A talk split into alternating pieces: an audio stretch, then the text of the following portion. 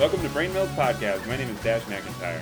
And my name is Adrian and we have a good one after a little bit of a break. Uh, but today we're going to talk about Republicans and their insanity. Um, so, obviously, uh, big things. Polls are showing that the Democrats might not be as fucked as people originally think. That uh, red wave may be a little more of a, a red bump, but we'll see. So, a couple polls recently showing Democrats actually a couple points above Republicans in the generic uh, ballot. So, what do you think as we get closer to November? Do you think that red wave will reappear, or do you think uh, Democrats, with everything Republicans have been doing, are uh, actually gaining momentum that will stick around for the next couple months? You know, I think this might actually be one of the closest elections we've had in recent years in terms of uh, the congressional elections. Like you mentioned, the polls are showing that Democrats are actually uh, up a little bit on the generic ballot, meaning just like the generic Democrat over a generic Republican without getting into the specifics of a specific candidate matchup.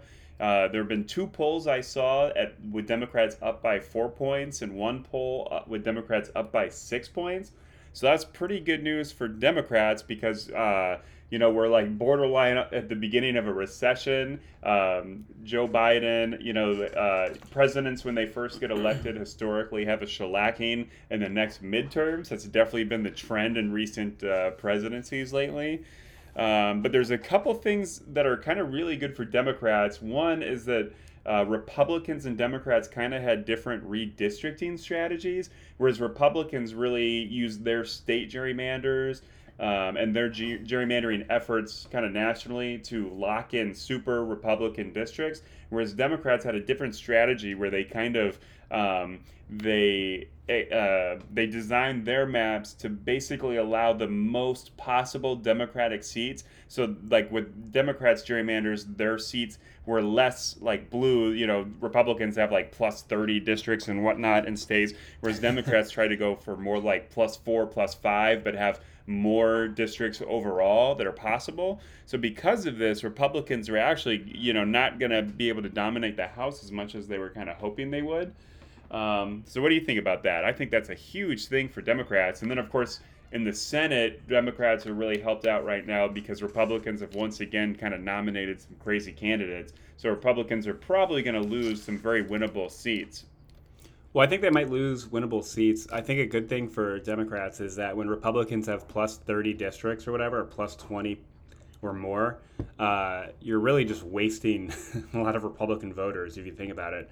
Like if you had a, a district that's red next to a district that's blue and the red district is a plus 30, I mean, you could have easily uh, taken some of those voters, put them in the, the you know blue plus five plus ten district, and, and tried to make it at least more competitive.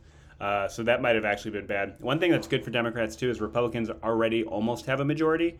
So the kind of shellacking, to quote Obama, that they got in previous midterms uh, probably can't happen just numerically because Republicans already have uh, a ton of House seats that uh, you know, Democrats didn't do quite nearly as well as they had hoped or wanted to in the 2020 election. So uh, it's actually pretty tight right now. I mean, it, it, right now, if Republicans get the same kind of like wave they had in 2010, uh, that kind of presupposes that a significant majority of the population actually wants Republicans, which I'm not so sure is the case right now. You know? Yeah.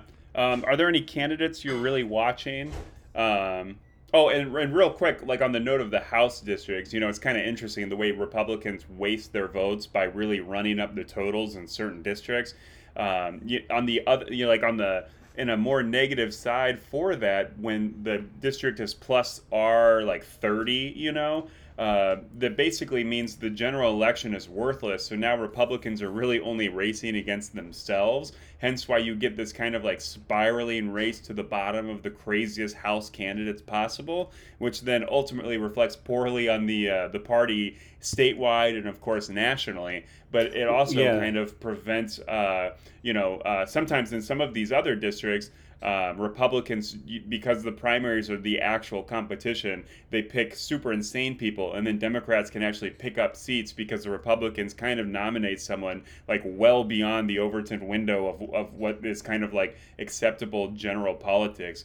I mean, like the chief example of that was. Uh, um, the Alabama primary that uh, got Roy Moore the the Republican Senate uh, nomination, mm-hmm. and uh, you know for a while uh, in Alabama we actually had a Democrat um, you know take over because Roy Moore was kind of like a uh, long suspected pedophile creep, you know just like the worst candidate possible. So well, known we're, we're creep, definitely guess, seeing that right? this Not term. Just a suspected creep. yeah, right. Um, well, that's a so like some candidates that I'm really excited about right now, uh, or some races rather, is the Pennsylvania one. You live in Pennsylvania. Maybe you want to talk about uh, the matchup between Dr. Oz and John Fetterman. Well, that's just one example of multiple Senate seats that probably should be at least lean red or you know even strong red, especially if it's going to be a red wave like they talk about. But yeah, Fetterman. Well, not necessarily. Biden just won Pennsylvania, but yeah, it should definitely be a toss-up. This should definitely be. It's Pennsylvania overall in the electoral math for presidents is like the most competitive kind of tipping point state. Well, true, and yeah, that's all true. Um, but yeah, he's been running a great campaign. Um, well, first off, it's kind of weird that I mean, Dr. Oz is literally a carpetbagger, right? like coming into yeah. another state just get political power just because he can. Um, the fact that he has like a mansion in New Jersey is a little weird. Not to mention mansions in multiple other places. Um, you know, Pennsylvania. You know, people joke that like in between Philadelphia and Pittsburgh is Alabama. Um, and a lot of working class people. And Scranton, Pennsylvania, is where Biden's from, and, he, he's all about like unions, union jobs. Um, you know, working uh, for middle class people. And then you have Dr. Oz, a TV star with like a multi million dollar mansion. Uh, that's that's just bad optics, let alone bad politics. But it is kind of amazing. Fetterman had that uh, uh, stroke or whatever, and hasn't really talked in public, to my knowledge, uh, the last couple weeks. and he's it looks like he's probably going to take this race all the way to a win. Yeah, it's, it's it's not really having any effect that he just had a stroke. Yeah, I think I just saw a poll recently that had Fetterman up by like eight or nine points, which is pretty dramatic um, for a like I said, like the most kind of swing state in the country right now. Um, I saw John Fetterman uh, was uh, um, trying to get the governor of New Jersey to, to give Dr. Oz a uh, you know top resident of New Jersey award, and Fetterman just uh, had a campaign video where he announced he's taking out a billboard on the uh, bridge between New Jersey, uh, what is it, uh, Pennsylvania, or, or, yeah, one of the bridges there, saying, mm-hmm. uh, you know, like you're leaving New Jersey for Pennsylvania, just like Dr. Oz. So uh, Fetterman's definitely running a really solid campaign. His troll game is kind of a plus work, and uh, just looking at Fetterman, I mean, it's not. I mean, it's it's kind of funny because you don't really imagine someone like Fetterman really representing the Democratic Party because it's almost like the uh, the kind of images of both candidates are flipped. You know, Democrats get called the elitists and all that, mm-hmm. whereas like Dr. Oz is just like you know kind of like weird looking. I don't know if he's had plastic surgery or not, but like very manicured, very rich guy. now now pretending to be like some kind of salt of the earth. you know, like like uh, blue collar guy. So yeah, it's funny that voters really are kind of finding the whole Dr. Oz campaign as phony. Well, as a Pennsylvanian too, I'll say I find it annoying too. Anyway, because it's never good to have a someone running for senator who really has no plan to do anything and is just running because he can like you know say what you will about john fetterman he's got a lot of policy ideas and stuff he wants to do. He wants to obviously legalize weed. You know he, he's very outspoken about being the 51st vote to get rid of the filibuster if need be. Obviously very pro protecting women's rights which that's like a huge thing in, in across pennsylvania politics. Uh, the governor's race between uh, mastriano and uh, shapiro is going to be a big showdown probably about abortion too uh, with obviously the democrat josh shapiro's you know pledging to uh, protect abortion rights for women, and then you know uh, Mastriano just being a nutcase, for lack of yeah. a better term. But it's also probably the most apt term that you could use. I mean, yeah, I mean Mastriano was I was gonna say Mastriano was like having trouble getting like the uh, gov- like the Republican Governors Association or something like that to like kind of uh, you know give him support. Obviously, Republicans are gonna you know they're gonna uh, give him everything he needs when he gets closer to the election yeah. because they want the the Republican to win. But uh, you know, Mastriano is definitely an example of the Republican prim- primary really picking like the candidate least likely to win a general election. We'll see. I'm sure it'll. I'm sure the race will tighten, but. Um, I'm, I'm sure Dr. Oz is not helping his chances on the ticket, you know? Well, it's certainly terrible that he's already pledged to basically hold the uh, electoral votes uh, hostage to whatever he wants. So if the Right. in 2024, if the Pennsylvanians vote for a Democrat, you know he will.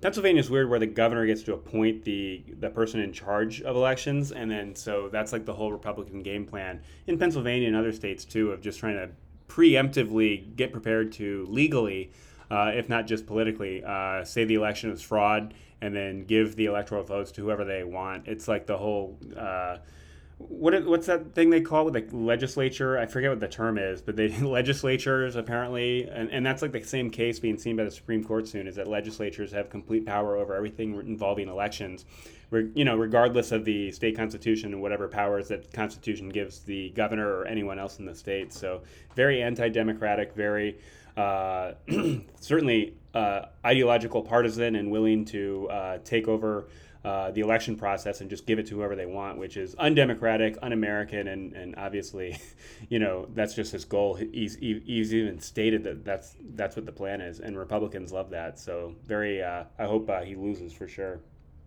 Right. Uh, there's another interesting race in Missouri where Eric Greitens, the disgraced former governor of the state, and uh, you know Missouri is where I live, so I've been paying t- attention to this. But uh, thankfully, Eric Greitens is not actually winning the primary. He's actually in third place of the primary here in Missouri. I believe Eric Schmitt, who's like the he's some high up office, like Secretary of State or something. He's uh, I think winning the primary for uh, the Senate race. Um, the Democratic Party has not voted yet. Our primary is coming up, I believe, next week. But uh, so I guess that's kind of like a breath of fresh air. Is that Eric Greitens, who uh, you might remember, got uh, he had to resign because he like sexually assaulted a hairdresser and like tied her up and threatened to like he took like naked photos of her and threatened to release them. So he's just like a very creepy guy. There were some allegations of charity fraud as well, and I think he was really trying to get Trump's endorsement which is kind of interesting because the primary is coming up real short. But I don't believe Trump has endorsed a Missouri Senate candidate yet, so kind of uh, kind of interesting. I guess maybe it's too close, and Trump doesn't want to pick a loser. So, you know, maybe no endorsement is better than endorsing a, a guy who's going to lose, or or a woman, I guess. Uh, so that, that's just kind of interesting. Any other uh, Senate races that you're kind of paying attention to on your radar? Uh, well, Pennsylvania is a big one for me. Um, very interested in Arizona and Georgia as well. Um, Yep. Warnock versus Herschel Walker, which, I mean, Herschel Walker is a classic example. It's like the worst case for politics, where you're just taking someone famous who does, you know, who's essentially a nitwit about everything related to public policy and government, and they're just running because they have wide, uh, widespread name recognition. And like, I don't know why you think that just because someone's good at football that they must be a senator. Like, is that that has to be the only thing Yeah. going for Herschel Walker is that he played football well. Uh, I don't see any other redeeming qualities of why he would want to be a senator or why he should be a senator. Yeah, and he uh, he went viral, I believe, last week or the week before for that comment about how we shouldn't do anything for the climate because we we're gonna have the cleanest air in the world, and then our air is gonna go over to China swap with China's dirty air, and then China's dirty air is gonna waft over the ocean over America. So why bother clean the air? I mean, there's a reason. Uh, I don't I don't believe Herschel Walker has committed to doing any debates, and I don't think any of his advisors are gonna allow him to do any debates or any kind of like public, uh, you know, forum events. But uh, so that's that's another race that obviously Republicans really should win. It shouldn't be that close. Um, Trump had a really bad Georgia. Obviously, Trump is like kind of a special case, but um, it's interesting. I, I like to think of uh, Mitch McConnell waking up every morning or perhaps going to sleep at night every evening, just furious with his party for pi- once again picking terrible candidates because there were several Senate uh, races in years past. Like Todd Akin in Missouri was a huge one. Uh, you know, he lost. There was that Harry Reid picked uh, the really crazy lady who was like involved in witchcraft or something like years ago. So I mean, it, it's kind of funny. It's what do you think about the strategy of Democrats? Kind of like running ads to help the crazier candidates win the primaries to be easier to beat in the general election. Do you think it's worthwhile doing it? Do you think it's maybe immoral because we could get caught, you know, with the worst of all world candidates? You know, what do you think about that strategy overall? Well, I'm kind of conflicted because, on the one hand, if, if Democrats did that and Republicans were like, come on, what are you doing? You're taking a literal communist, you know, or something and putting them up. I think I think the Democratic Party is probably better in the sense that if you had a crazy Democrat running in a Democratic primary who said outlandish things that were like offensive and just outright stupid, uh, I don't think you'd get like the hardcore Democrat primary voters just immediately lining up behind him to vote for him anyway, just out Yeah, of right. ideological purity reasons. So I think that's not a problem they would have. Secondly, I would I would hope that the uh, DNC would probably not give a ton of money to someone they think is obviously going to lose. So that's kind of stupid on the Republicans' part that they're giving money to these people. And you know the RNC knows better, obviously, but I just don't think that's like the asymmetry between the two parties right now. Is the the stuff that Republican, the people that the uh, Republicans are putting up are so extreme, so wild, and so ideologically uh, sometimes just nitwits, right? They're people who can't even talk about anything, and they're giving them the full support. They're giving them money. You know, they're giving them airtime on Fox News. Like the Democratic Party, I don't think would do that. Like, look at the, I don't know. I mean, look at Missouri, right? That Lucas Kunce. Have you been following him? Uh, not too closely. I need to do a little more research in the next week because of uh, the election coming up. Oh, well, yeah. So my only point is, I think that it's probably fair to say that if there was a pretty wide Democratic primary with a lot of potential contenders, and one who was just a moron who just said everything that the far, far, far left, you know, wanted to say. Uh, I don't think they'd get the support of primary voters or the DNC itself. But as far as giving money to these Republicans, I mean, to some extent, like it is a you know political uh, advantage if you can get the other party to put up literally the worst possible person, right? The problem with that is that Yeah. Republicans are so crazy that they will still vote for them and give them money and support, which is kind of sad. Yeah, Um, yeah. It's so- like it's like the difference between the parties. If Democrats had a candidate getting up saying, "We, I believe in communism. We need to put every Republican in prison," um, you know, like Donald Trump's kids eat babies. it's like uh, like no Democrat would vote for that person. But then on the reverse, you get the QAnon candidates saying pretty much the exact opposite ideological stuff, but with the same degree of like depravity and deplorability. Uh, yeah, like you said, Republican uh, primary voters kind of line up. because and- because that candidate tells it like it is. you know? Well, and it's different too. The ideological purity of both parties is not the same. Right, right now, Democrats have a couple Democrats, especially in the House, who are still, you know, pro-life, and and and that's something that a lot of high-ranking Democrats were saying. Don't criticize them; they're Democrats, except for this one issue. Uh, and like that's no reason to kick someone out of Congress or not vote for them or to primary them or whatever. I mean, that's not to say that people can't have a disagreement and not like that policy stance, but uh, that kind of even a, a tiny disagreement on the right, if you don't agree with 99.999% of everything you know Donald Trump believes in, and that the average uh, Republican primary voter believes in wholeheartedly, like you'll never get anywhere. So. Uh, I think Democrats, on the whole, allow more ideological um, differences among their people, and they don't hold it against them. Uh, and that allows you to kind of coalesce around rational, sane people. You know what I mean? If I mean, I mean, here's a great. Democrats don't run around calling each other dinos. You know, de- uh, Democrat in name only. Like that's not Yeah, even a know, term. right. That has to be a term used by Republicans because they have such an ideological purity they have to adhere 100% to. yeah, that's a good point. Um, so just doing kind of like back of the math, like back of the envelope math. Um, you know, Democrats are it's 50-50 in the Senate right now. So, and especially to get around the filibuster, which would be most ideal, it would be nice to pick up two seats. So it seems like we could maybe, at least for now, again, back of the envelope math, say Democrats will pick up Pennsylvania.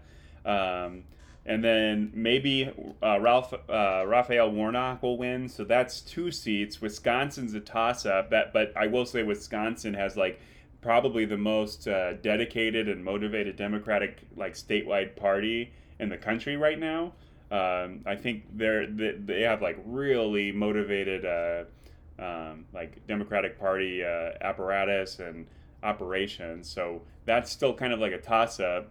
Um, Ron Johnson obviously is kind of like a crazy guy, but he's in, he's an incumbent and he's got the name recognition.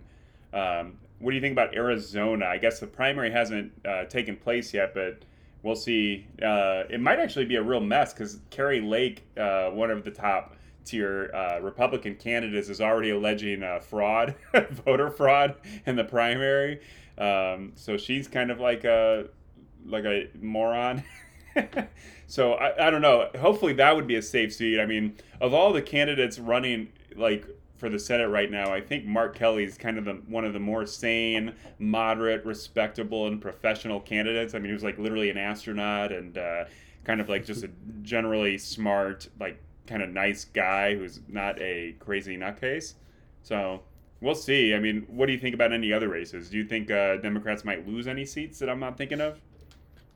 Well, I don't know. That really comes down to. I mean, we still have a long time to November. We'll see. Um, a lot of American voters are so myopic. We'll see. Like, what happens if gas price goes up by a dollar a gallon again? Is that going to be some kind of nail in the coffin for Democrats for for no obvious reason other than that people are dumb and Republicans say somehow it's Biden's fault? Um, my hope is that this Republican insanity against women and the Supreme Court getting rid of Roe v. Wade, but then also set to potentially get rid of every other major right for you know people of color, homosexual, LGBTQ people, uh, and, and, women, no less. Uh, you know, more than fifty percent of the population, as you mentioned the other day. Uh, the fact yeah. that they're basically going to take away rights from people, which is something that hasn't really happened a whole lot in the last 50 years or a generation or two.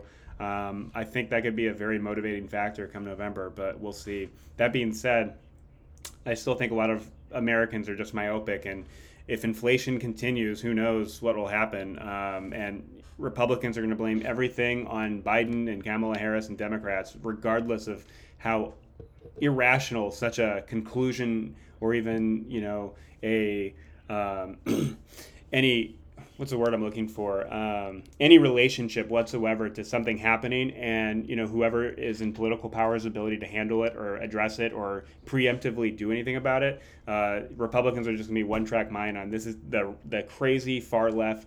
Uh, Democrats' fault, even though all the Democrats in power, from Schumer yeah. to Biden to Nancy Pelosi, are very moderate Democrats who are just doing sensible policies that Democrats have literally been talking about for 30 years. So uh, we'll see. Yeah. Um, there is some bright news in terms of uh, domestic policy, though. Uh, it seems like Democrats have outmaneuvered Republicans because Republicans uh, were throwing a fit about like another stimulus plan. But Joe Manchin just released a plan that hopefully he will stick by because it's basically everything in this bill he has picked. But it's like a it's like a giant infrastructure plan that uh, balances increased taxes, a minimum fifteen percent uh, tax on corporations um, some stimulus for the IRS to be able to go after more tax frauds and tax cheaters. Uh, and then on the other side, it's like the biggest investment of any country ever on uh, like green technology and uh, climate change assistance. Uh, what do you think about that? I, I mean, I think uh, that this is like super, super big. Uh, I, I, was really not expecting anything great from Chuck Schumer for the rest of this uh, congressional term until the midterms because I haven't really been impressed with the uh, the work Chuck Schumer has done in wrangling the Democratic caucus, even though they have the uh, you know a slight majority with that vice president uh, you know uh, tie breaking vote. but what do you think about this bill? What do you think it means for the election coming up?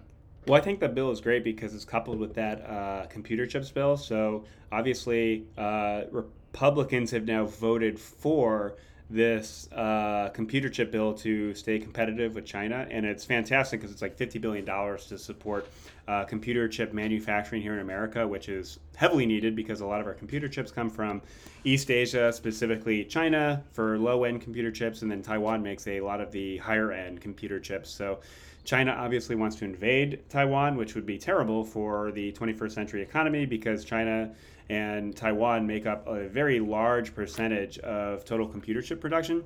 Uh, so this is something I think America had to do just for our own national security, and thank God Republicans were at least willing to vote for it.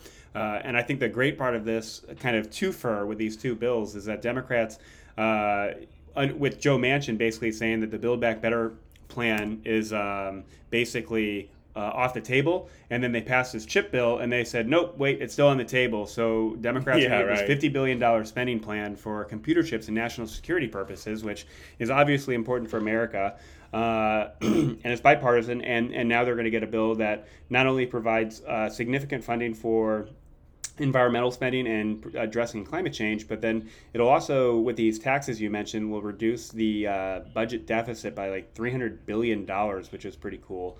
Uh, and a lot of that money is just coming from taxing day traders and hedge funds, which uh, I don't think a lot of Americans, in a political perspective, care too much about. Like that's not hurting middle class people. It's not a, uh, a tax hike on people with families. It's it's really just the uh, finance sharks who uh, manipulate, play, and otherwise fuck with the global economy and our stock market uh, just to make money. So taxing them a little more to pay for climate change, which they obviously help cause, and then also reduce the budget deficit, which is you know one another one other uh, uh, example of many of Democrats ultimately uh, doing good things for the country and lowering the deficit, while Republicans typically do bad things and increase the deficit. So, yeah, despite all their bullshit about uh, balanced budgets and fiscal financial uh, uh, stability and. it's just so dumb. They're such they're such like craven bullshit. But now they're like now they're throwing a fit and Mitch like there was another bill that was bipartisan support. I think it just voted like uh, something like 16 to 84 or something like that. The bill to uh, fund uh, the veterans uh, like healthcare bill and like some of the 9/11 uh, you know first responder stuff or something like that. So now Republicans apparently like voted that down yesterday out of protest at this new Manchin bill coming out. Uh, but it is funny. It, it, it is a funny way to kind of game Republicans. Like, so props to uh, Joe Manchin for all this time. You get a lot of like really liberal people saying like, kick Joe Manchin out of the party. But then it's like, you know, if he becomes an independent and then maybe wants to start caucusing with the Republicans because we're burning that bridge, you know, Democrats now lose all the gavels, they lose control of committees, uh, the, they don't have the vice president tying vote anymore. So just kind of not a good idea, you know? oh, yeah. Well, that's something I always. I mean, I mean, this is kind of a more generic, uh, big picture, uh, domestic politics kind of point, but that's one of the things I always hate is the extent to which uh, so many Democrats want to die on the hill of individual cultural battles uh, and Republicans do that too, but a lot of times the stance that a lot of far left Democrats want to take and the, the hill they want to die on is so politically, you know, poorly worded or like politically infeasible or just not what a lot of people want that you really do risk control of doing things like this, right? So if Republicans were in charge of the Senate and the House, uh, you would never get a what is this bill like three hundred billion dollars for investing in in uh, some in green technology to address climate change, and yeah, know, that's one thing I think Democrats need to think long and, and hard like about. That. What? Right. Yeah, well, I was just going to say uh, that's something Democrats should think long and hard about. Like with some of these cultural battles, is are you going to throw off uh, or throw away potential support from independents and then lose control of these committees and the ability to get these types of under the table agreements done, lose control of the EPA and all the federal agencies. Uh, like, is that worth it? And I think, you know, this is a good example where Democrats were very on message and strong up until 2020, and they got control of the Georgia seats, and, and look at what they've been able to do now, thankfully, right? Right. With the smallest, literally the smallest possible uh, majority in the Senate and a very, very slim majority in the House. Um, so, uh, yeah, like you said, that's a testament to Schumer, who a lot of people have been shitting on lately, myself included, a little bit, at least in my own mind. It's like you had two years. What have you got for it? But you know, this could be yeah. a huge game changer for the next two years. Uh, and, right. so, and the next ten years for as the you know the spending uh, goes on year after year right. to address climate change. And I do want to say it's. Uh, I think we should uh, keep in mind, like everybody wants to hate on the extreme left uh, Democrats, like the Squad and the people who are like kind of like uh, democratic socialism adjacent. Um, you know, they take a lot of shit and get blamed for a lot of problems in the Democratic Party. But when push comes to shove, it's not these progressive Democrats that are killing these bills because it's not as progressive or environmentalist or socialist as they want. You know, it's it's it's important to note that like when push comes to shove, these like really progressive uh, Democrats, especially in the House, always vote for the thing. You know, the thing that has been killing it or the moderates like Sinema and Manchin. So I mean, just kind of credit where credit is due. And then piggybacking on one thing you said, it's it's so true that like Democrats do have the tendency to die in a hill, and it's it, in this election, which you know is potentially very winnable for these congressional majorities to stay Democratic.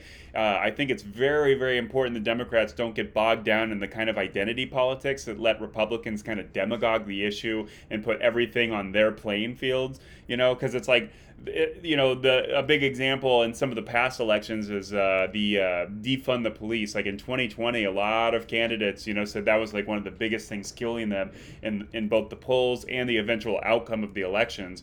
Um, you know, it's like if you're like very progressive and very kind of you know quote unquote woke um, we, what's more important that all of the democrats pander to like a very eh, like general election unpopular idea of defunding the police or losing the entire government to Republicans, like what's going to get more? Like a moderate Democrat who doesn't want to totally defund the police, or a Republican who's going to take over the Department of Justice and not do any of your priorities? So it's such an important message to remember for Democrats, especially like the really motivated, more kind of like partisan Democrats. It's like, you know, do you want to die on this hill and get nothing, or do you want to maybe make the, you know, at times painful compromise to get something of what you want?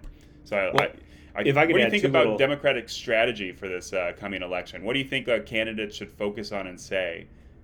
Well, I mean, if they get this, uh, if this, uh, you know, smaller Build Back Better adjacent framework path, that'll be a huge thing to run on. So they'll have the infrastructure plan, the uh, computer chips plan, um, and and that's something that like a lot of people don't talk about. There is actually a lot of stuff that the Senate and House are passing on a day to day basis, but it doesn't get any uh, you know time on the airways or media people really talking about it. But there actually is a lot more that Democrats have helped do.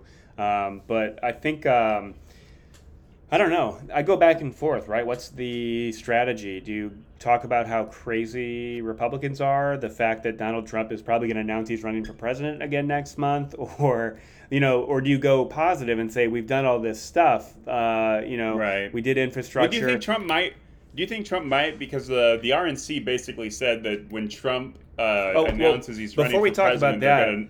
Before we talk about that, if I could yeah, add two ahead. more points, I want to see what your take on this is. I have two takes. One is you were saying, you know, give props to to Manchin and Sinema if they get this stuff done. One thing I find really annoying is the fact that Manchin basically waited until almost the end of the entire term for the Senate and waited until his Democratic president got down to like a 30% approval rating before he made moves on something Biden has been talking about doing since before he got elected during you know his campaigning and and, and in the first months of his um, presidency. So I'm really annoyed that like a, a Democratic senator has basically only done what needed to be done when everything looked bleak, right? When your president is the lowest approval rating of his presidency and one of the lowest approval ratings of any president ever. I mean, that's really annoying to me. Um, so that's uh, one thing. Yeah, the second thing so I think true. is that's on real quick on on that. Democrats need to learn the lesson that Republicans know is yeah. that like when your when your president is popular, everyone in Congress does better, right? Yeah. Everyone has a better approval when you don't have like this inter-party like uh, you know team killing.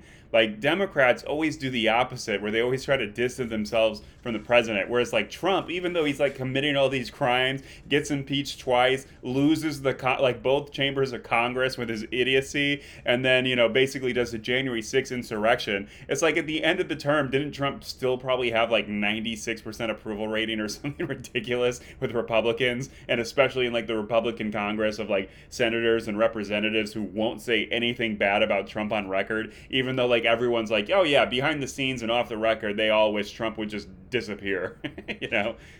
Yeah, and, and that's, I mean, yeah. The fact that, like, you think you, you can insulate yourself from the uh, approval rating of the president of your party, it's like your most ardent voters don't even care about your state election. You know, that's another, that was the second thing I was going to bring up. The fact that Democrats don't care about local uh, races. Uh, they only care about the president. They want the federal government to do everything, which, at least from an environmental perspective, that's like a huge beef of mine because there is so much that can be done at the local level, and Democrats don't care. They often don't even run candidates for local elections. It, it'll be like a Republican or like a libertarian that's on the ballot for these like obscure, pointless, but very, you know, at the same time powerful local jobs. Like the fact that you know, you don't have Democrats intimately concerned about expanding zoning for different green projects at the local level. Um, I don't think it's really appropriate or even like super feasible for the federal government to do everything for the entire country regarding addressing climate change. There's so much that can be done at the state and local level, and Democrats don't even vote there. So if you really care so much about climate change and and being environmental, protecting the environment, like there's so much you could do at the local level. So that's my my second little beef, I guess. Uh, I don't know yeah, what your that, and that's a good are. point. That's a good point too, because uh, one of the biggest things that like Democrats get criticized for and attacked on is that they want the government to get involved in every aspect of our lives, and it's kind of true because Democrats are so kind of hands off at the extreme local level, and uh, you know obviously there's just so many more counties, towns, and districts that are red, especially at the state level with like state congressional maps, just because there's so many, you know, so like so many Democratic voters are uh, centralized in big cities, and then there's just massive swaths of land of red with like local red, uh, like Republican officials of all stripes. So then it, it's like literally walking into the uh, the kind of uh, messaging trap the Republicans set because Democrats don't take advantage of all these lower districts. So the federal government literally has to do everything by itself, right? It'd be so much easier. Um, especially for big democratic policies if they weren't just kind of hands off for like you know in, at least in terms of geography like a stunning amount of america like just geographically no, yeah, I couldn't agree more. Um, but so now, now time for the conversation I've been looking forward to is if you think Trump's going to run uh, before the midterms, which I think would be so classic Trump. So uh, different, different uh, conflicting schools of thought.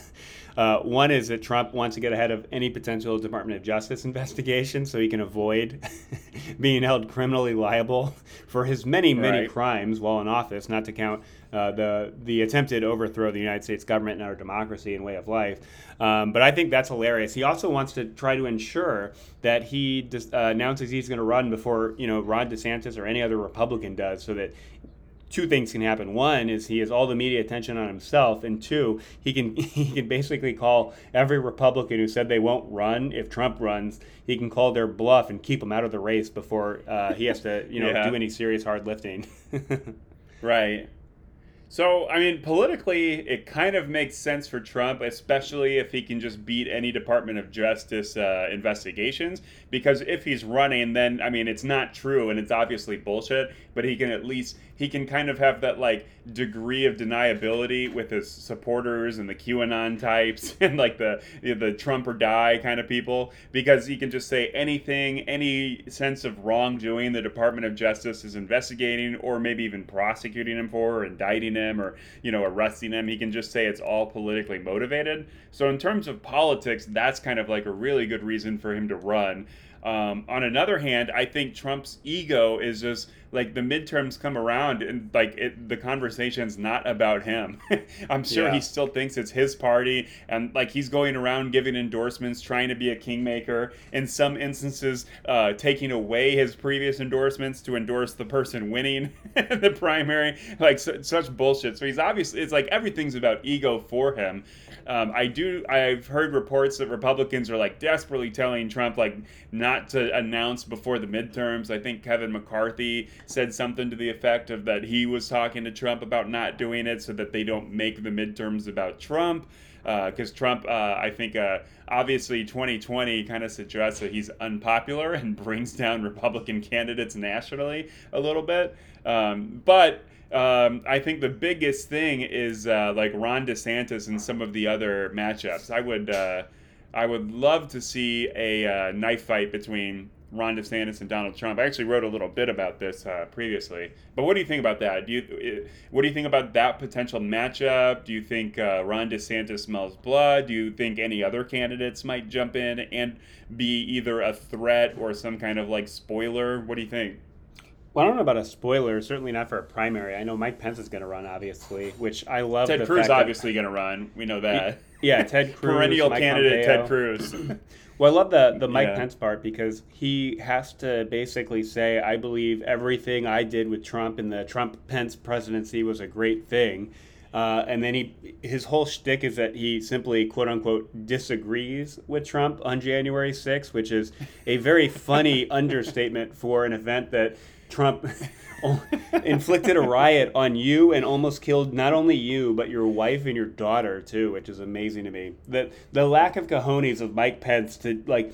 If anyone could probably sink Donald Trump right now and add a little uh, extra oomph to the the congressional uh, committee hearings is Mike Pence and talk about how yeah, me and everyone around me in that room were literally terrified for our lives, and me for my own wife and daughter's lives because of what Trump did.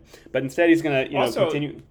Oh, go yeah. ahead. Also, Pence Pence had like tons of conversations with Trump, and I'm sure there's tons of documents and/or texts. Like it'd be really funny to watch, like you know, Mike Pence read aloud just text Trump sent to him, calling him a pussy or something. You know, like like if and that's a weird thing. Mike Pence is going to run for president, and like if he really wants to win, wouldn't the smart thing be to just like kill the the potential? Uh, uh, presidential campaign of Donald Trump, right? Like Mike Pence could probably just go to the January 6th committee and just, you know, give enough stuff to just like make wild uh like t- TV like spectacular TV events of the century. you know, Well, and he- he's running for president against the guy who tried to kill him. So that makes no sense. And plus, it's like the first, like not even the first debate. Every debate Mike Pence goes to, every event, and every question from the journalist is going to be the journalist or reporter saying, "Hey, what about when Donald Trump tried to kill you?" it's like here he is trying to like just not talk about January 6th whatsoever. But does he really think that's going to work? Like in all these campaign events going on into the future? Well, and, and certainly, do you think he's really going to get on a debate stage for a primary with Donald Trump on the stage, and the press isn't going to ask him about January sixth? Yeah, I mean, exactly. Yeah. So either way, he's going to embarrass himself one way or another, and you know he's probably going to stand on a debate stage and not not say anything negative about Trump, but Trump's obviously going to ridicule him on stage. Uh, Yeah, call him a coward funny. and a pussy and weak. Yeah. yeah, that'll be so weird. It'll be like the, I mean, like I hate the idea that Trump's an alpha because it's so stupid because he's a whiny little bitch about everything and he thinks Yeah. everything's rigged against him, anything that he can't win. You know, he's just like he's like a total. uh uh, like addict for just everyone constantly having attention on him, like in a very sad and pathetic way. But I mean, it'll really be a juxtaposition of like alpha and beta with Mike Pence on a debate stage. Like, you know, like NBC or whoever, CNN, whoever like designs the debate is going to probably put Pence's podium right next to Donald Trump's. you know, it's like, will Mike Pence make eye contact with Trump? Well, I mean, yeah. you know, will he just be looking straight ahead the entire debate? Well, it's such an elephant in the room too. It'd be like uh, having someone who was like a coke addict who was caught multiple times, like naked in the streets, like needing rehab, and then running for president and not expecting anyone to ask him about that. You know what I mean? Yeah. like someone who Hunter Biden accidentally runs for president and wants everyone to not ask about his laptop and the contents found on it. well, remember that guy from I think it was Georgia. He was running for governor or whatever, and he said something about the along the lines of in Georgia, every every boy's first girlfriend is a mule. and it's like you don't think you'd be asked about that. right. What, That's what I can't ho- what I can't wait for though is I, I, I hope to God I would love to see this, but if Ron DeSantis wins Iowa and New Hampshire primaries and then Trump goes on the warpath, ridiculing the RNC for being rigged and having you know declaring it a fake election and that he won and like that would be so perfect. What do you think? I'm, I'm going to throw it out right now. I bet ten dollars to some charity or something that if Donald Trump loses Iowa and New Hampshire and sees the writing in the room that he's going to lose the election, he's going to claim it's all rigged and just go third party. He's going to start a third party just to ruin Republicans if he's not going to win. If you know if he goes through that and running. Well, Uh, what do I you mean, think about that? Would you would you I bet money on that right now? I think that's not only possible, it might be likely if he starts losing primaries because we know he already threatened the RNC multiple times to go third party or go independent or withhold Yeah. his support. Uh, which will be another funny thing because if he if Trump announces that he's running for president, the RNC won't be able to pay his legal bills anymore legally because the RNC is not supposed to take a position and and and give any benefit to any particular candidate. So right now the RNC this is my favorite part. If you're donating money to the RNC, it's being wasted on Trump's stupid legal bills, overpaying those god awful lawyers who are doing a shit job representing him and and his his, his White House and his accomplishments. Uh, so right now the RNC is literally paying legal bills for Trump, but it'll it will be funny if he announces Trump will actually have to pay uh, those legal bills instead. So uh, I just feel bad for all those Republicans that Republican don't, uh, you know, operatives scare into giving their five, ten, twenty dollars a Yeah, month. they don't know and they don't care, and you know they, they like they they are willingly giving that money and putting their head in the sand about what a waste it is. So I don't think that matters. I don't I don't really have sympathy for that. However, it'll be funny if Trump doesn't run, and then like how long does the RNC just continue paying Trump's bills? like if he decides not to run, you know, like Well, this just go on for like twenty years? Like in two, the election two thousand forty, the RNC is still like budgeting. Well, I guess Trump's not going to live till then, so. Well, that's but the other funny I thing guess is- the idea is funny. Well, the other thing. maybe they're going to be is- paying Donald Trump Jr.'s bills or something. Oh, well, the whole family, yeah. The other funny thing is that the amount of Republicans donating money directly to uh, Trump's PAC and campaign or whatever. So all of that money is going to Donald Trump, which is paying for his family and his political people to basically live the high life. And none of that money is getting shared with the RNC or going to support any actual Republican candidates right now, which is very funny that Trump is literally hoarding like a hundred Yeah. million dollar war chest, which will be like reason number eight if Republicans don't keep either this or don't uh, gain the Senate or the House. It'll be because Trump fleeced his supporters of all their money and didn't share it with any Republicans, which would be so par for the course for Donald Trump to lose the Republican Party, uh, both houses of Congress, uh, without actually being on the uh, ballot himself yet. Yeah, for real. Um, do you think anybody else will run? I think uh, like in 2016 there were like 20 candidates or something, 19 eventually. So that's pretty much how Trump won, even though he never had more than a plurality of the Republican vote. It's just because so many candidates kind of flooded the zone that Trump was able to like you know just be crazy enough to win a plurality. Um, so I think coming up in this election, Ron DeSantis, Mike Pence, Ted Cruz, Donald Trump. The I mean, thing I, would I don't think right? I don't think it's as wide. It's a Wild West opening. You know, with there was no incumbent in 2016. Um, everybody, you know, Donald Trump was such a monkey wrench in the works of like professional politics that like a bunch of candidates jumped in thinking like, hey, if Trump's in, maybe I could win. You know, who knows?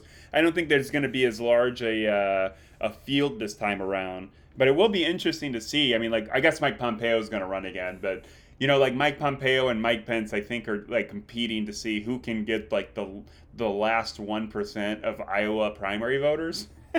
yeah. I don't, I don't really know that either of them have constituencies. Ted Cruz, I don't know. He was kind of like the he was pretty high up in several elections previously, but he's just so fucking unlikable. The guy's just such a creep, and then like like he he left Texas like the the whole leaving Texas during the uh, the ice storm going to Cancun like there's just no way that guy gets ahead. I, I don't understand how like why he thinks uh I don't I mean I guess Ted Cruz is just fueled by the narcissism and the thought that he deserves and will be president someday that like he has no dignity or shame left. But man talk about just an embarrassing image of just him in that Texas mask in line at the airport with the little carry-on luggage going to Cancun. I mean talk about like branding of the absurd. Uh, what do you what do you any other thoughts on the primary Well, I think if Or the uh, candidates? I, I think if a lot of people run, there's no way Trump doesn't win a plurality um, unless somehow Ron DeSantis Right, actually but- continues this momentum. Uh, one thing is, well, but let's think let's say let, let's say Donald Trump has like fifty percent of the vote, Ron DeSantis has forty percent, Ted Cruz has five percent, and then like maybe Pompeo and Pence are splitting like two percent or something, with like three percent undecided or whatever's le- left. What do you think about that? Do you think if the Um, others just back out and then it's kind of like this, like ahead of Super Tuesday, it's DeSantis or Trump? Also, let's Well, say that the would be a January 6th yeah. keep, you know, they're going to have more hearings in September and stuff. I mean, uh, the Department of Justice might indict him and arrest. him. Like Trump might be running from prison in two years. We don't know. Well, yeah, that's a good point. Um, well, the the biggest thing will be the Georgia thing too, because that's a uh, very. I mean, I think the the proof is in the pudding, right? He literally called the person responsible Yeah, for Georgia right. elections and said, "Find me these votes like Yeah. a mob boss." Like that Let's is say he's in prison in gun. Georgia. Do you think Fox News will put on a debate letting Trump call in from the prison payphone? Well, yeah, that would be funny. like, what's the legality of running for president from prison and then immediately uh, uh, giving yourself a pardon? Which, of course, wouldn't work in Georgia. Uh, that you would if you if you're indicted on Georgia yeah, crimes, true. you wouldn't be able oh, to that's true. yourself. yeah, But if you're on, yeah, but I guess the I guess in that case the governor, as long as the governor's, you know, Kemp would probably pardon. Trump. Although you know, just this is obviously very hypothetical, but I would hope uh, Kemp, like let's say Governor uh, Governor Kemp gets reelected, uh, I would hope Kemp gets some like massive.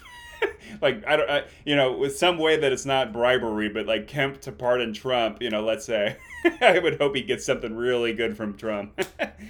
yeah. Oh man, what an absurd, uh, what an absurd but possible idea about the future. Like American politics is just so stupid now that like I would not be surprised if that happened. Like I would not say that this is an impossible scenario. oh man. well, what do you, okay? So let's uh, flip it on the other side. Do you think Biden should run? Uh, no, I don't. I think uh, for his personal legacy, he should just be a one term. He did what he had to do to stop Trump. Uh, I think, especially with this big climate bill, and who knows what happens in the midterms, you know, there's potential for uh, like actual, you know, continued bipartisan stuff in the background. And, you know, I, I mean, if Republicans take the House in the midterms, I think, you know, that's just game over for any kind of, you know, legislation in the next two years. I don't think a speaker, Kevin McCarthy, is going to do literally anything except investigate Biden. Uh, well, not even Biden. I think they'll investigate Hunter Biden, right? So, like the whole Yeah. if if Kevin McCarthy is in charge of Republican majority in the House, they'll they'll do their stupid petty uh, investigations into people like uh, uh, Pete Buttigieg, uh, Secretary of uh, for the Department of Transportation, and then the um, uh, Homeland Security uh, Secretary, uh, and and they'll just be partisan bullshit investigations. But I think there's no way to cut it. That uh, I think investigations into Hunter Biden would be terrible for Biden, make him look real bad, and that would be all voters see up and you know for the entire uh, 2024 election cycle. Um, so I think for that matter it might be very good for for uh, Biden's own family to just uh, quietly announce they're not going to uh, run for reelection, and then find some way. I think the most important thing is to find a way that Kamala Harris doesn't become the automatic frontrunner, and then lose an election for Democrats, which I think would definitely happen. What do you think about that? You know, people say that she's the obvious front runner, but I mean, there's just like literally no enthusiasm for her. So I'm sure she's gonna run. She probably wants to be president. But I mean, like the last time around, like before Iowa took place, she was out because there was like money issues, staff issues.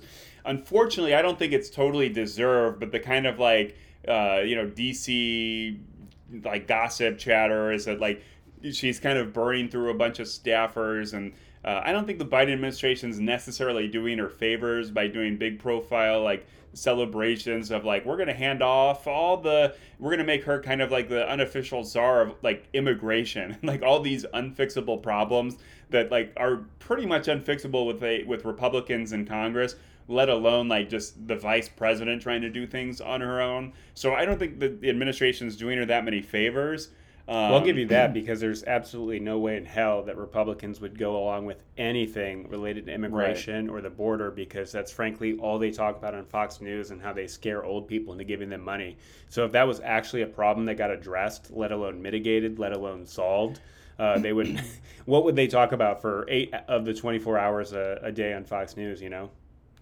Yeah, and and see that's what that's it's going to be annoying because people are going to you know bitch about how she's obviously the front runner. People aren't respecting her because she's a black woman, um, and it's like it's like the same thing with Democrats in the last uh, presidential election. Like when Cory Booker bowed out, right, and everyone is throwing a big fit about, oh, this is so sad. What does this say about us? Like I can't believe all the people of color are out. But it's like, did any of you vote for them? Did anybody saying how sad they are that all the people of color got out? Like, were you supporting them, giving money for them, phone banking for them, volunteering for them? You know, literally voting for them? Like, um, I think well, that's, a kind of a stupid anyway, thing, right? That's a dumb argument because Biden became got the nomination because he won handedly in South Carolina, which was a predominantly black, you know, Democratic primary Electorate? voter, yeah, electorate bastion that basically Right. uh, put his campaign back in the running and ultimately helped him win. Um, but yeah, we'll see. So, what Democrats are, are you following or looking forward to potentially running if Biden says he's not going to run?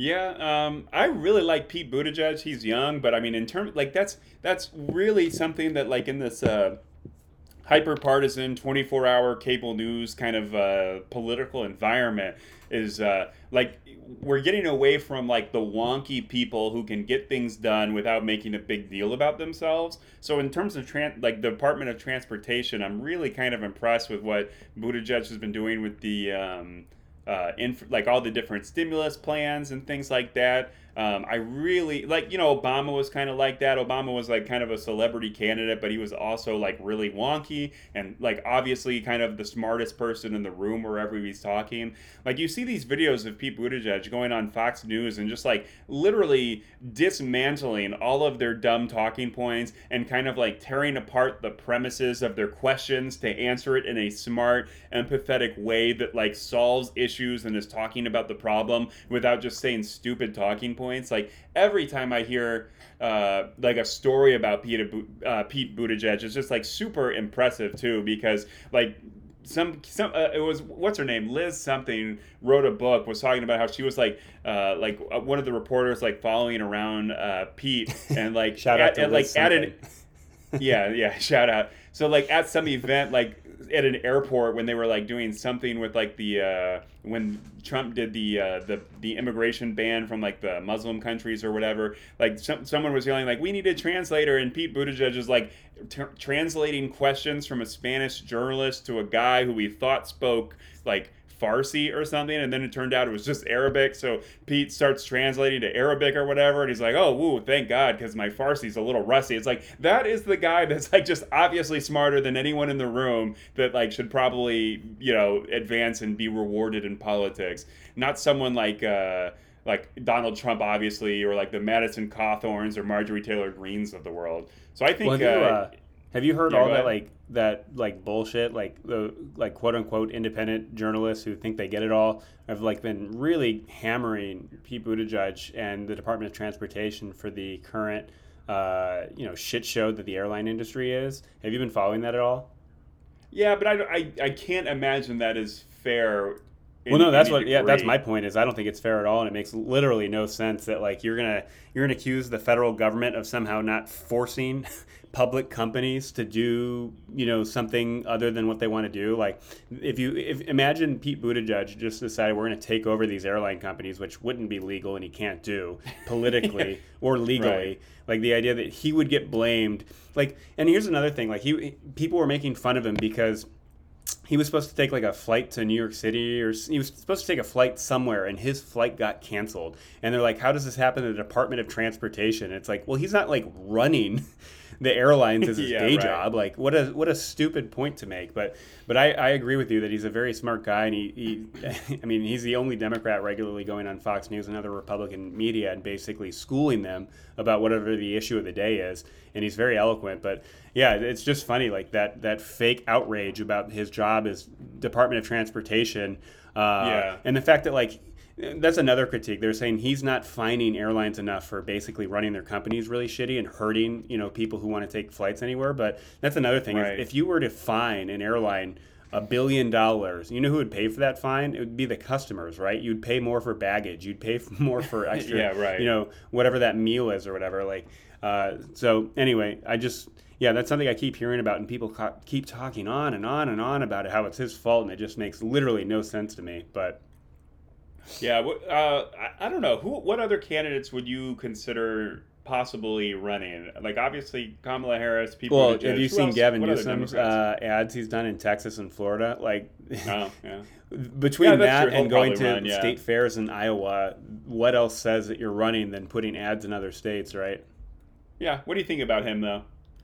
Um, well, I mean, for one thing, you, you can't argue with the, the results that California has a massive uh, budget uh, surplus, and they're you know having to debate what they're going to do with all the billions and billions and billions of dollars that the state has left over. So that's a good thing.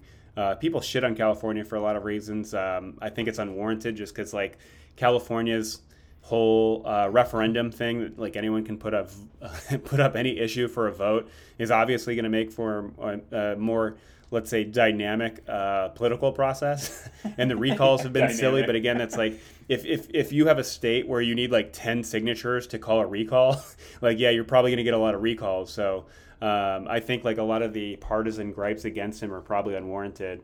Um, like he, uh, people that's another thing. Like people are going to blame him for the uh, housing crisis and the uh, homeless uh, person uh, problem in a lot of cities in California. But like again, that's like, is that really the governor's fault that he's not micromanaging every goddamn city in the state to fix their problems that they can't figure yeah. out? And that's just plus it's like the plus that's stupid too. It's like all these issues that Republicans hammer Democrats for. Like the problems are like the are typical like Republican behaviors or principles. You know, like housing nationally is a huge problem because all these private companies are like not having to pay taxes, so they're spending all that money just buying up a shit ton of real estate to hold on to as both an investment and or use as like kind of like rental properties. So it's like so annoying that it's like you're right. Like what is the governor of California going to personally okay or deny every single housing request or purchase or, you know, mortgage from now on? Well, I'll make this from a policy perspective. So, you know, not from a political perspective, but just in terms of policy. I think there's equal blame to go around between Democrats and Republicans for this mess. Certainly, a large part of it is compounded by the very asymmetrical and opposite problems that both parties kind of bring. Like for one, you have a lot of Democratic voters who want to build, build, build, build all this housing, but then they don't want it in their backyard. So when you have rich zip codes demanding that all projects and infrastructure and like new housing developments not be built in their zip code, like that's a problem. On the other hand, you have Republicans who don't want anything. You know, they they don't they don't even want this problem right now to be addressed. It's like the same thing with the border, right? Republicans genuinely don't want this issue in big cities to be solved because what else would they talk about on Fox News for eight hours of the day, and what else would they scare old people to giving them money for? That being said, like like we just mentioned, like the governor is not in charge of zoning in any city in California, right? So like if you're going to blame someone for there not being more housing being built, blame the zoning commission in the cities, right? Gavin Newsom is not micromanaging that and that's just like I mean to some extent that's understandable because that's just politics, right? You blame the governor for stuff that's going on in the, the state. I mean, it's the same thing as blaming the president for the price of gas, even though he has literally nothing to do with it. And what means he has at his disposal, uh, which is go beg Saudi Arabia to, to produce more oil, right. is kind of, you know, unseemly and, and politically shaky at best uh, kind of thing to do. And then the other thing is just release oil from the the National Petroleum Reserve, which will make the price go down by like a nickel, which is like a pointless endeavor to even you know it's it's something to say you're doing something, but it, it really has yeah, no it's kind of political feeder at that point. Yeah. But, but yeah. So going back to the yeah, Gavin Newsom, um, I think he's obviously going to run if Biden doesn't run again. I don't think he'd be bad. I mean, there's obviously there's some political baggage of having a California Democrat run um, because for a lot of Republicans, just blah blah blah blah California bad is kind of their mantra. yeah, right. Uh-huh. Um, that being said, I mean, there's uh, apparently like a ton of mayors and, and governors that you just don't hear anything about, which I've long thought that Democrats uh, you know, I'll say this: Hillary Clinton was probably the most qualified person to run for president since George W. Bush or George H. W. Bush. You know, um, that being said, with all the baggage and lies Republicans had made up about her, probably a bad choice. So yeah, I've long thought the lies going back like 30 years. Oh yeah, like and, and, and, like a lot years. of it. I mean, it's it's it's it's just politics.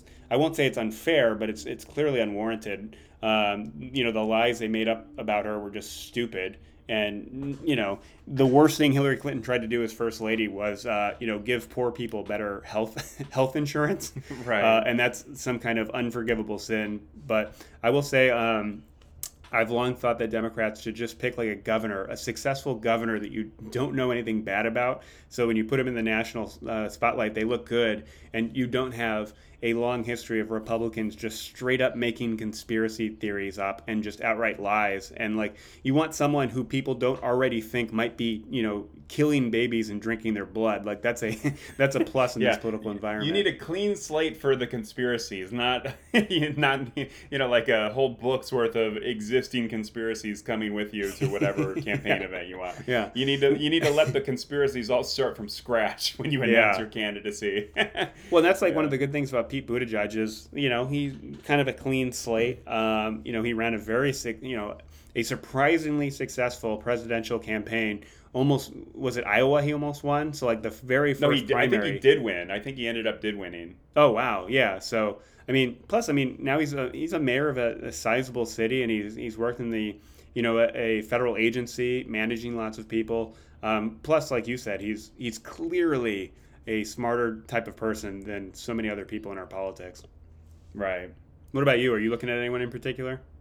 Uh, I think Pete. I think uh, he's the person I've been really impressed by, and I think just he's got that like kind of technocratic approach to things of just like really, you know, getting things done. He doesn't. He kind of obviously doesn't have an ego, which like sounds counterintuitive because he was like running for president as a mayor. But I think just looking, I mean, he's not like Trump. He's not doing it out of vanity. He's doing it more out of, uh, you know, like I think we, I think we need a new approach to solving these issues you know and i think that's kind of like really refreshing to have a uh, candidate that's not just uh, involved in like the cable news talking points uh, you know sound bites kind of game. He's it's like it, it, he's like actually playing the game of governance you know not just political bullshit. Yeah i'd agree with that. Um, as far as other people i'm sure uh, like Cory Booker will probably run again. I'm sure Elizabeth Warren might run. Bernie Sanders will keep running until he's like 120 years old and looks like a skeleton. but I don't yeah, know. I Do don't you think he'll run again? I don't. I'm not really getting the vibe that Bernie's going to run again. I think people have talked about how his campaign surrogates or whatever from last time have uh, basically been told to keep the idea open in case he chooses to run again. Um, Hmm. But you know that's one of those things is like why would you not hedge your bets for any Yeah. you know potential uh, outcome, especially if you probably have shitloads of money left over from your previous campaign. Because the Right. the funny thing in our political system is you don't end a campaign, you suspend it so that you can keep all that money for whatever purposes Yeah. you see fit as you go on. Right. I will say Democrats should be pretty careful because, again, there is that outsized chance that Donald Trump starts a third party and just tanks Republicans out of grievance and pettiness. Well, yeah, I mean that's a, a crazy thing. Like legally, uh, I mean, he, I mean it's bad news for our, our republic, but we're in that like late stage uh, triumvirate, like Julius Caesar. Like I have to take over the government, or I go to jail for life.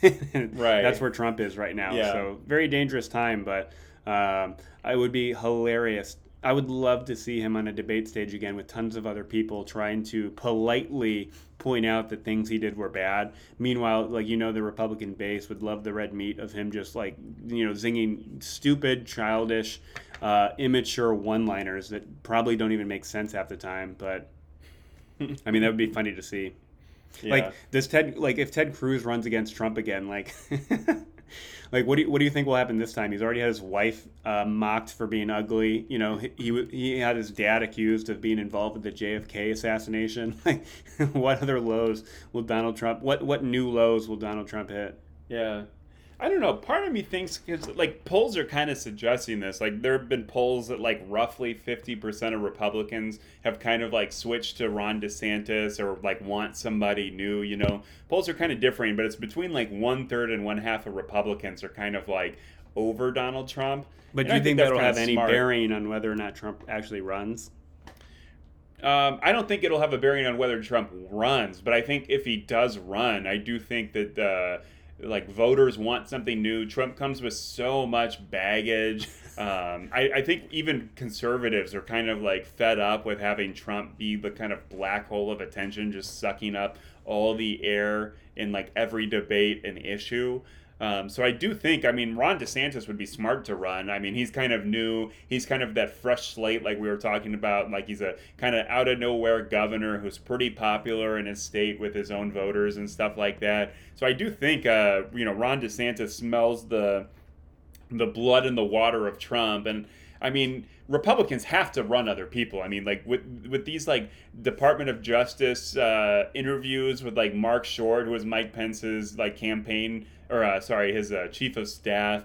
Uh, they they just got a warrant, or they just successfully got the warrant for John Eastman's phones and stuff like that. So now they're going through the process of like you know figuring out what all is fair to use and what you know isn't uh, you know evidence of wrongdoing and crime. So that you know like they're going through that process of like separating like the usable like legal like incriminating evidence and stuff. So that's like a really bad sign. The Department of Justice, you know, all this time was kind of like looking like they're not doing anything, but now these are like pretty big moves pretty fast the like like you were mentioning with Georgia, I mean that's like a pretty airtight case that Donald Trump literally was trying to do electoral fraud in Georgia and like maybe even threatening you know, the Secretary of State. Like he kind of had that veiled threat of like bad things might happen or whatever. So I mean like that's a pretty airtight case. There's like the the uh, uh, uh, what is it? The Attorney General of New York. There's the uh, the. Well, I thought the like, New York the case wasn't Southern, going anywhere anymore. I thought they were it's basically still kind of going somewhere because like the the what is it the Southern District of New York the what is that the um I forget the position. But all in all, there's like six or seven like major investigations going through. So I mean, like Republicans would be really, I mean, that would be like political malpractice to put all their eggs in the Trump basket and then have him get arrested. you know, like that's like terrible planning. So I think, I mean, even the RNC probably has to be like, you know, planning for a post-Trump uh, political atmosphere. I mean, we'll see. I mean, you could have thought that any time when Trump got the nomination initially, that the RNC was just getting ready to dump him. They were happy with the money, but they couldn't wait for you know someone else to take his spot.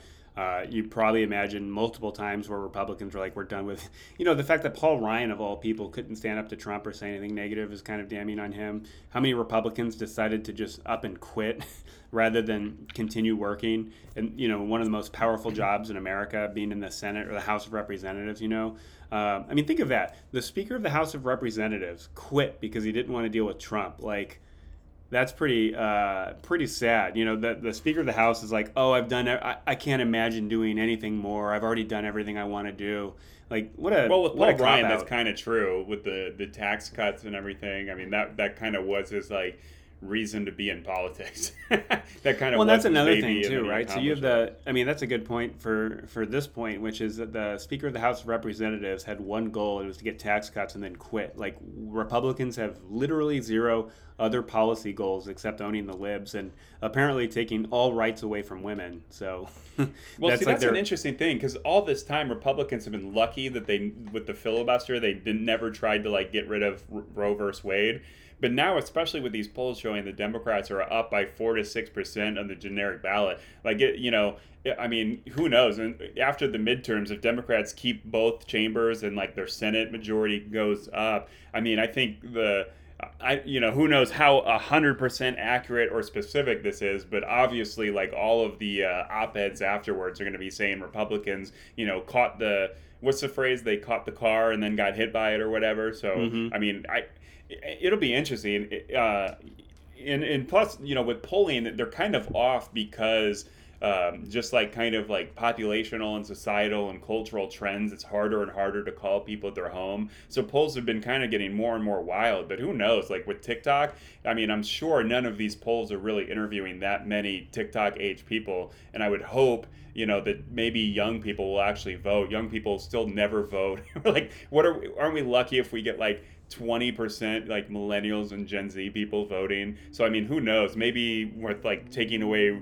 all these rights from women and just being like draconian, like you know, Christian Christian ethno nationalists. Like maybe uh, there will be even a blue wave that we're just not catching on polls. You know, heralded by all these young people who like don't want to live in this disgusting world. So who knows?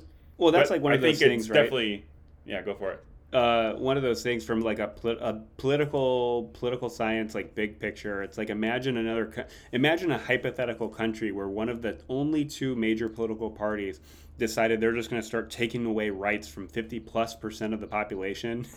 And it's like you would hope at least you know this is a democrat obviously hoping that that would indicate that that party would lose in the next election that they're just taking rights away from people. And they're promising or hinting or anticipating further uh, erosion of rights from other groups of people in the near not too distant future. It's like how does that political party win again? So i mean from a nonpartisan perspective, just like from a rational human being who kind of understands how politics work, you would hope that that would lead to an electoral uh, downfall for that party that's just right. obligated and at this point ideologically committed uh, uh, to taking away rights from people. And the people who know better are just too cowardly to join the vast, overwhelming, vast majority of the American population in doing what they want instead, right? I mean, we have so many issues right now where 70% of the population uh, wants one thing or another, and then the Republican Party just says, "Nope, we're not doing that," and they do something that only thirty or less percent of the population yeah. wants.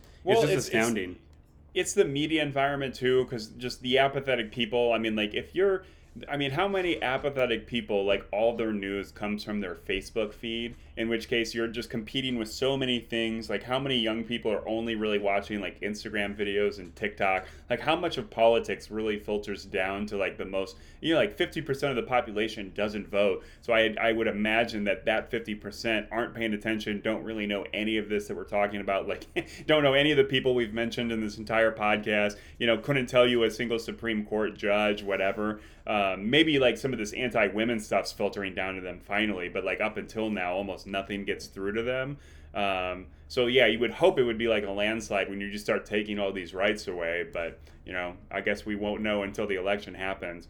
It is just frustrating though that like so much of polling now is just like kind of like an educated guess at best. It used to be like everyone kind of thought polling was kind of a science, but now it's just like so hard to reach people and so hard to accurately gauge that like you know I mean, in well, terms of science, like polling, but the issue is that it's so much well, harder yeah. now to get actual random right. representation or random groups of people, and to mm-hmm. not like. I mean, yeah. I mean, it's still mathematically based in you know something real. They're just getting really bad thanks to like right, things yeah, like the yeah. internet. Good point. And yeah, and there's some people who talk about how they lie, like especially Trump supporters. I heard tons of stories about people who admitted lying to pollsters because they thought it was funny. it's like okay, yeah, right. like yeah, that's real. That's hilarious, but. Yeah.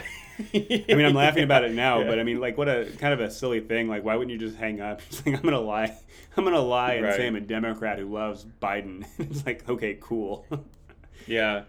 Well, see, here's the thing. That's what I was thinking about, like Democratic strategy for the election. I really think maybe of all elections, you know, all this time, like all these previous elections, you get like Democrats getting into the details and complexities of, you know, issues and things we're doing for the people, even if like people don't really believe it because they watch, they don't pay attention or they just hear Fox News sound bites talking about how like everything Biden does is ruined and America's fucked and you know Trump made America great again and now we're socialists because Democrats took over. But I wonder if maybe like Democrats really should just focus on the anti-women stuff and the anti-abortion stuff because I, I mean that seems to be the most like salient issue right now. And in terms of like uh, well, I'd say it's hard uh, to deny that that those two issues is is it not at least mostly responsible for the current Democratic bump, right? People know yeah. who Trump is.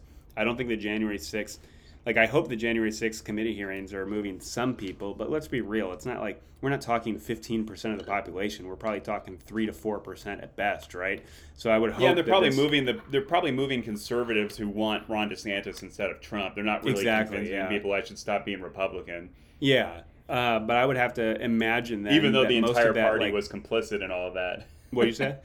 even though the entire party was complicit in all yeah. that and even today the entire republican congress is trying to like not like none of them are paying attention. Like josh hawley tom cotton all these people are going up. The january 6th committee has nothing it's all flawed. Did you watch it? No i haven't watched it. It's like well thanks. Thanks for your opinion on something you have not watched. Well yeah, yeah. And, i mean that's kind of silly anyway. Like the house of representatives is literally holding primetime hearings about stuff in politics and people in that house of the Congress isn't watching what their own colleagues are doing. Like first off, right. you can't really like maybe they're maybe they're kind of only half tuning in, but like you're telling me that a Republican has no fucking idea what's being done by his colleagues in the same house yeah. that he works in? Like that makes no and sense. And it's dumb to think those Republicans aren't on Twitter. They don't watch, you know, uh, at least some media that's not just like Fox News and OAN. Like, you know, there's got to be people reading Politico and The Hill, you know, like publications that aren't like totally uh, you know, that are at least a little bit moderate or at least uh, journalistic in what they, you know, do. So it's like I, I kind of don't believe them at all when they say, "Oh, I don't know, I haven't, you know, witnessed it." It's like all the Republicans saying they never heard any of Trump's tweets, they never read it, they never heard any of Trump's base appeals to divide Americans and like scapegoat groups of people based on like immutable demographics and things like that. Like, did they really never read Well, any of Trump's tweets? Well, they're so full of shit, right? Because like, remember when Trump tweeted that he was basically going to nuke North Korea, and it's like, okay, so you're telling me the president, of the, so you're in Congress, you're one of 535 Yeah. really important people in the functioning of the government, and the and the president, decision making processes. Yeah, he said he was going to nuke another country, and oh, you didn't hear about that? You don't pay attention to that? yeah, yeah.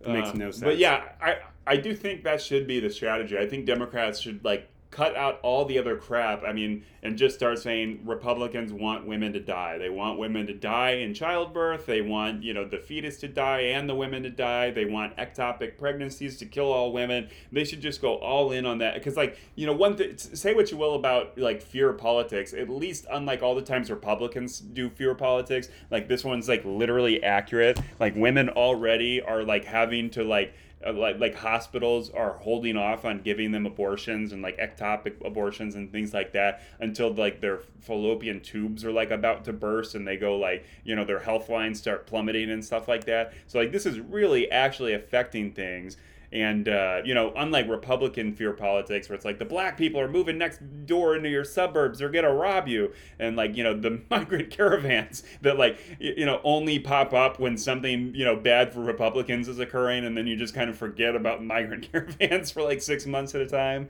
Like at least this is like actually true. And it's certainly salient. It should be really good on like the local level. Like there's a lot of women like m- women are the majority of the country um, you know, this would be one issue you would hope would get some like kind of moderate, independent, or even slightly conservative leaning voters to say, ah, I really can't have these like creepy, disgusting Republican women haters get elected, you know, who will make me or my daughters, my mother, whoever, you know, die in another pregnancy. So that's fucked up. Well, here's something I always wonder too. I, like, why don't Democrats just put something on the House and Senate floor that gives like something like just a standalone bill that gives like five hundred million dollars to like protect the border, or like let's say let's give two billion dollars, like two, you know, what is that, twenty million per state or whatever. Uh, $20 million for every state's police forces to fund the police and like just do little things and dare the republicans to vote against it right like who cares like if you think in the grand scheme are we going to risk losing our democracy by reelecting Trump or some crazy Republican and giving them control of House and Senate because Republicans get to basically lie and say that Democrats are going to take away the police. Why don't they just put a comically small bill that's not going to like destroy the deficit, but actually do something like that and just dare Republicans not to vote for it? And then they can say, Well, I think that would be bad. Po- eh, that that would probably be bad politics because Why? you're going to get Republicans vote against it anyway, and then just say this is all they care about. It's paltry. It's you know this is just like you know. Uh, I, I think that would probably be bad politics, and it would be a waste of time and kind of money because it's not actually fixing the root of any problem. Well, no, I mean that's a problem you're not I get to what you're saying about the soon without a full Congress willing to back you up and help you and actually come to a, a real solution type of bill, right? I don't know. But if they I do guess that, we what can, we can happens when agree to Republicans disagree, just but- Republicans will just do the procedural filibuster, and then what are you going to do? I don't. yeah, I you don't have know. them It's like- filibuster. You just say, hey, they filibustered this money that was it was literally a bill just to fund the police. Yeah, I- I mean, I get what you're saying. Like the optics could be better. I, they should certainly be doing a lot more just like standalone votes for things. But on the other hand, the House is doing that right now. The House is passing all kinds of things that have no chance in the Senate. But is anyone hearing about it? yeah, well, I mean, I hear about it. you hear all these things that like get passed by the House, and you're like, "There's no way that's going to get passed by the Senate. Why? Why is Nancy Pelosi wasting her time putting that on the floor?" Well, Uh, I don't think it's wasting the time when the Senate's not doing anything. You got to do something with your 24 hours in a day. yeah. True. It's certainly not voting on things the Senate has passed in a bipartisan, professional manner. yeah, no, that's so true. yeah. Well, any uh, closing thoughts? We're at an hour 22 here. What do you think? Any other Uh, closing? No, not for like the upcoming midterms. I think we've uh, we've nuked that pretty well. Hit some good points. Yeah. yeah. All right, everybody. Well, thanks for listening to Brain Milk Podcast. Uh, follow me, Dash McIntyre, on Medium and Twitter at Halfway Posts and Medium. I'm uh, Dash McIntyre. Been publishing a lot of comedy lately. I always publish comedy on the Halfway Post.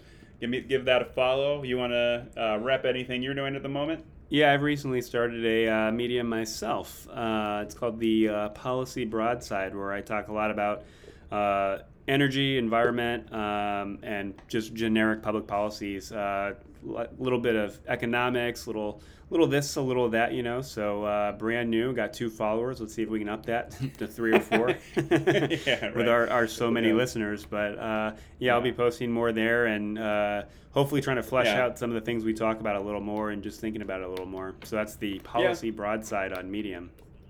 And just to endorse your writing, I like the the subject matter that you write about because you kind of write. Uh, uh, things that people don't think about that are kind of obvious and uh, like kind of like maybe counterintuitive, but like are good ideas. You had a really good piece about uh, like the the efforts of Democrats to uh, only focus on um, carbon emissions reductions, which is a little counterintuitive because it's not like overnight we're going to get rid of all fossil fuel technology and uh, emissions. So uh, there's kind of other ways to go about doing that that are you know effective, even if they're not as politically uh, salient in terms of like an overnight all at once fix.